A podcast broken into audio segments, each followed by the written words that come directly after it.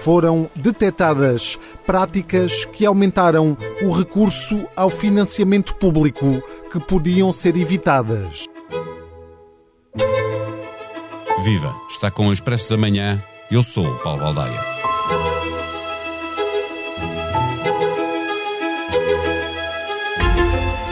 A capitalização do novo banco com dinheiros públicos, já lá vão 3,4 mil milhões de euros, gerou polémica a cada transferência e a cada transferência quem podia fazer alguma coisa para alterar o rumo dos acontecimentos foi dizendo de sua justiça. Mais críticos ou menos críticos, Governo, Banco de Portugal e Fundo de Resolução, liderado por um vice-governador do Banco Central, não se opuseram às transferências. Recordemos o valor já transferido do Fundo de Resolução para o novo banco. 3,4 mil milhões de euros. Houve um tempo, maio de 2020, mais exatamente, em que foi preciso o Presidente da República vir em socorro do Primeiro-Ministro, argumentando que nada deveria ser transferido sem uma auditoria estar terminada. Mas o Ministro das Finanças, Mário Centeno, mais tarde transferido para o Banco de Portugal, já tinha pago. Nenhuma das auditorias que foram feitas, anuais e obrigatórias, alguma vez descobriu impedimentos para que as transferências fossem realizadas. Mas agora, recordemos uma vez mais, 3,4 mil milhões de euros depois, há uma auditoria do Tribunal de Contas que acusa todos os intervenientes desta história de não terem salvaguardado o interesse público. É sobre essa auditoria que vamos conversar com Diogo Cavaleiro, jornalista da secção de Economia do Expresso. O Expresso da Manhã tem o patrocínio do BPI. A sua cultura pode preservar a terra. Conheça as soluções BPI para apoiar as empresas agrícolas e agroindustriais na transição para um futuro mais sustentável. Banco BPI SA. Banco para a Agricultura. Registrado junto do Banco de Portugal sob o número 10.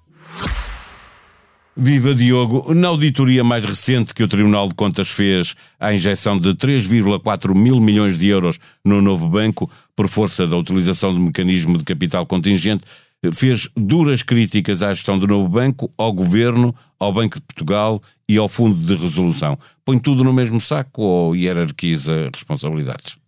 Olha, uh, Viva, Uh, na verdade, diria que há uma clara hierarquização, apesar de a pergunta desta auditoria ser se uh, estas injeções no novo banco têm cumprido ou não o interesse público. E temos logo uma questão que é um banco privado, aliás, é um dos argumentos do, do próprio novo banco, se o banco privado tem ou não de cumprir essa missão de interesse público. Mas o próprio novo banco é efetivamente o principal visado, porque os atos de gestão uh, são aqueles que, para os quais o Tribunal de Contas mais olha e, e sobre os quais mais considerações faz, até mesmo bastante com considerações valorativas bastante, bastante negativas. Aliás, conclui até que o próprio banco tem dificuldades de provar a sua própria viabilidade, um, dizendo que se continuar a pedir dinheiro é porque ainda pode ser um problema para o sistema, o sistema financeiro.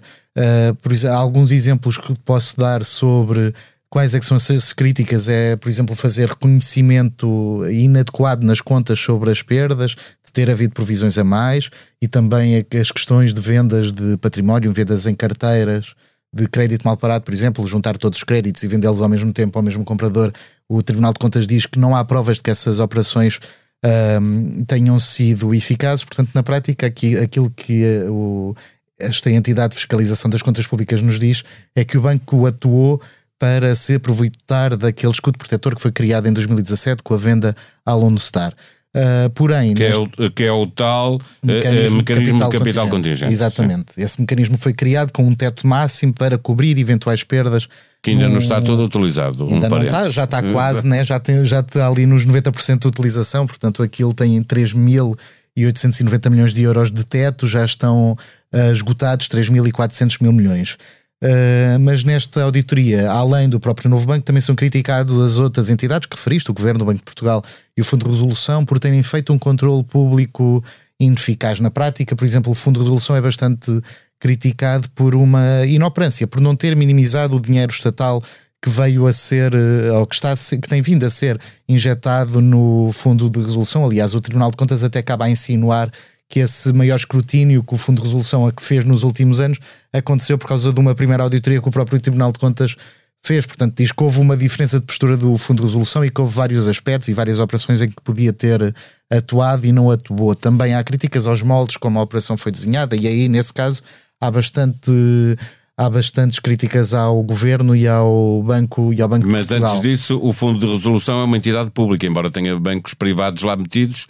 É, é, mas é liderada por, pelo Banco de Portugal, não é? Sim, é o presidente da, da Comissão Diretiva do Fundo de Resolução é o vice é o vice-governador do Banco de Portugal, Luís Máximo dos Santos, e é, é, na verdade é uma entidade que funciona junto do Banco de Portugal. Ela este fundo foi criado para pagar eventuais problemas na banca. Obviamente que em 2012, quando foi criado, não se antecipava que viesse dois anos depois a haver a resolução do BES, mas é financiado pelos bancos. O grande problema tem sido uh, que o fundo não tinha dinheiro suficiente para uh, cumprir todos os encargos que veio a ter com a resolução do BES e depois também com a do ANIF, e por isso foi precisando destes empréstimos estatais, uh, porque as contribuições que os bancos lhe dão todos os anos não são suficientes.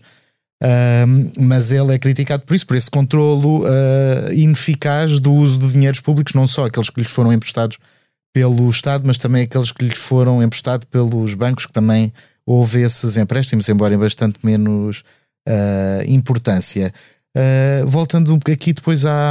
O governo e o Banco de Portugal são criticados porquê? E porque quando desenharam a operação de venda de novo banco e a criação dos mecanismos, não criaram incentivos para que não houvesse essa este Logo na altura se falou muito disso, não é? Quando foi, Sim, quando havia, foi feito o negócio. É? Exatamente, na altura praticamente houve muitas declarações a dizer que não ia haver eh, utilização, ou seja, que eram perdas previstas, mas que Sim, lembro-me mas, de Mário Centeno dizer isso, exatamente. Mas as autoridades... E não só, e, e Exato, o, uma... o, o na altura, o governador do Banco de Portugal, Carlos Costa, também dizia o mesmo. Sim, na verdade, aquilo que, que, se, que se percebeu, uh, que se percebe alguns anos depois, é que, e não se soube logo na altura, é que o cenário, o cenário mais grave é esses 3.890 milhões de euros que podiam ser executados, mas o cenário central logo da Comissão Europeia era 3.300 mil, 3.300 milhões de euros, portanto, próximo daquele que era o teto máximo. máximo. Portanto, havia logo uma ideia de que pudesse haver efetivamente uma grande utilização, que não foi uma informação que não foi transmitida, na verdade,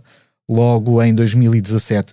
Além disso, estas entidades também são todas criticadas porque houve uma primeira auditoria que fez recomendações e muitas não foram aplicadas. E deixa-me que dar... esta é uma auditoria do ano passado, de maio, de, que é também do Tribunal de Contas. Exatamente, sim, sim.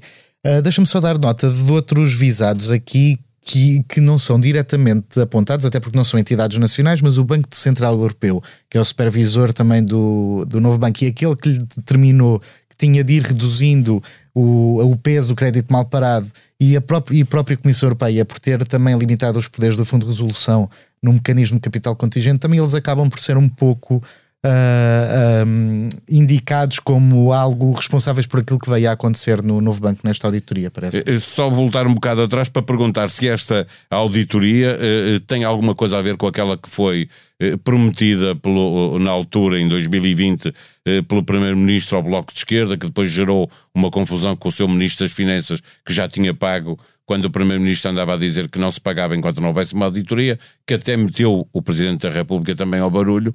Eh, eh, é na sequência de tudo isso que aparece esta auditoria agora? Agora que já em duas fases, houve uma Exato. fase do ano passado e outra agora. Exato, pois auditorias houve muitas e erros de comunicação também não foram Exato. só com o Pedro Nuno Santos, também houve com o Mário Centeno quando houve essa, essa declaração de António Costa no Parlamento a dizer que a transferência para o novo banco não tinha sido feita e afinal já tinha sido. Uh, mas respondendo à questão das auditorias, nós temos bastantes auditorias ao, ao, ao novo banco. Aliás, é um dos argumentos de defesa da gestão de António Ramalha, de que já foi auditado muitas vezes e que, portanto, nunca foi descoberto nenhum crime nem nada que fosse contra aquilo que foi negociado com a Comissão Europeia.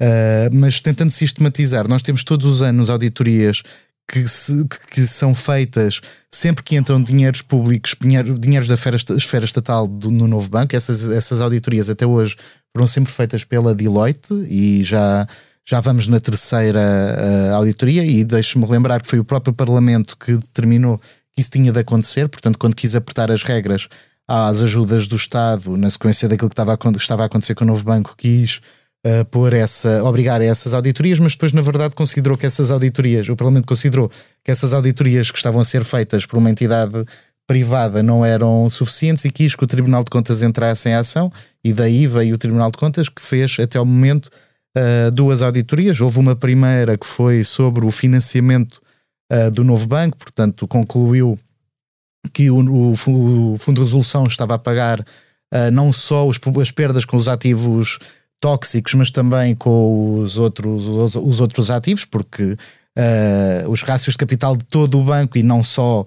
rácios de capital desses, dessa parte tóxica do banco está, era, eram utilizados no, nos cálculos do novo banco e nos pedidos ao Fundo de Resolução. Esse foi, essa foi a primeira auditoria. Agora temos esta segunda fase em que o foco foi especificamente na gestão do novo banco e nesta questão do interesse, do interesse público. E olhando uh, para aquilo que diz também este, este relatório, que fala de indícios da existência de conflitos de interesse, uh, uh, obviamente que isso terá que ser averiguado e, e, provado, não, não, não basta dizer que há, que há indícios, a questão é de saber se haverá alguma possibilidade de recuperar algum do dinheiro que foi injetado no, no novo banco ou se vamos ficar apenas pela, pelas críticas que, que estão a ser feitas neste relatório.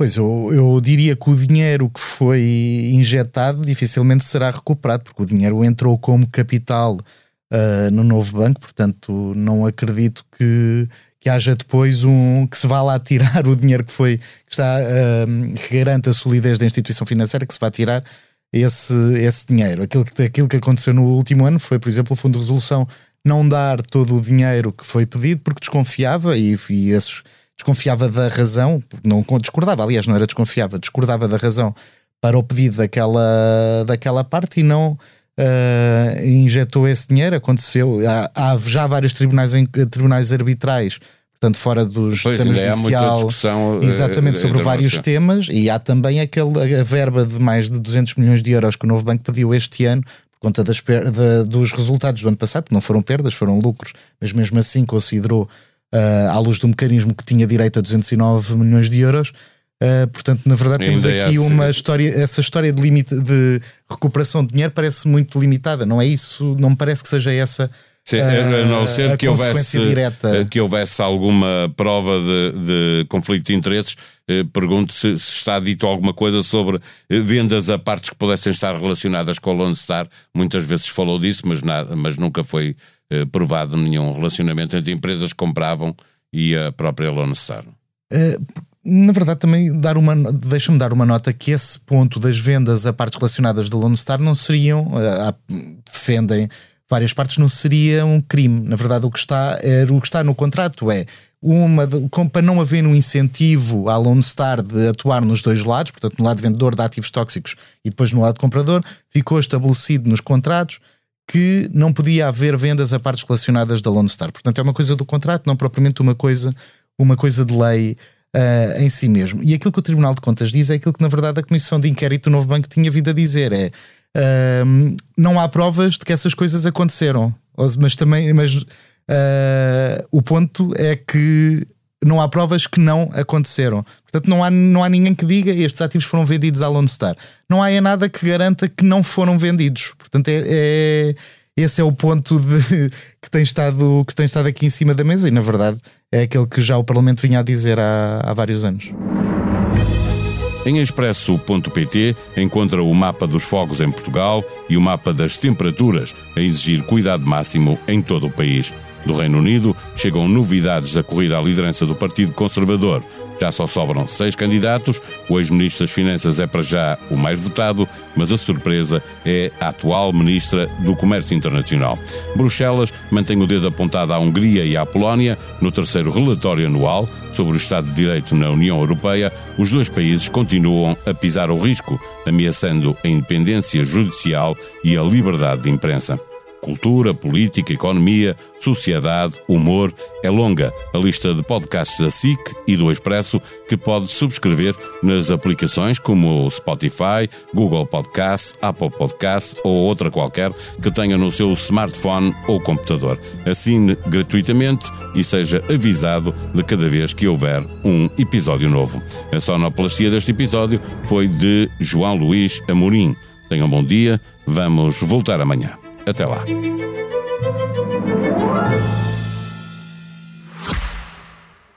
O Expresso da Manhã tem o patrocínio do BPI.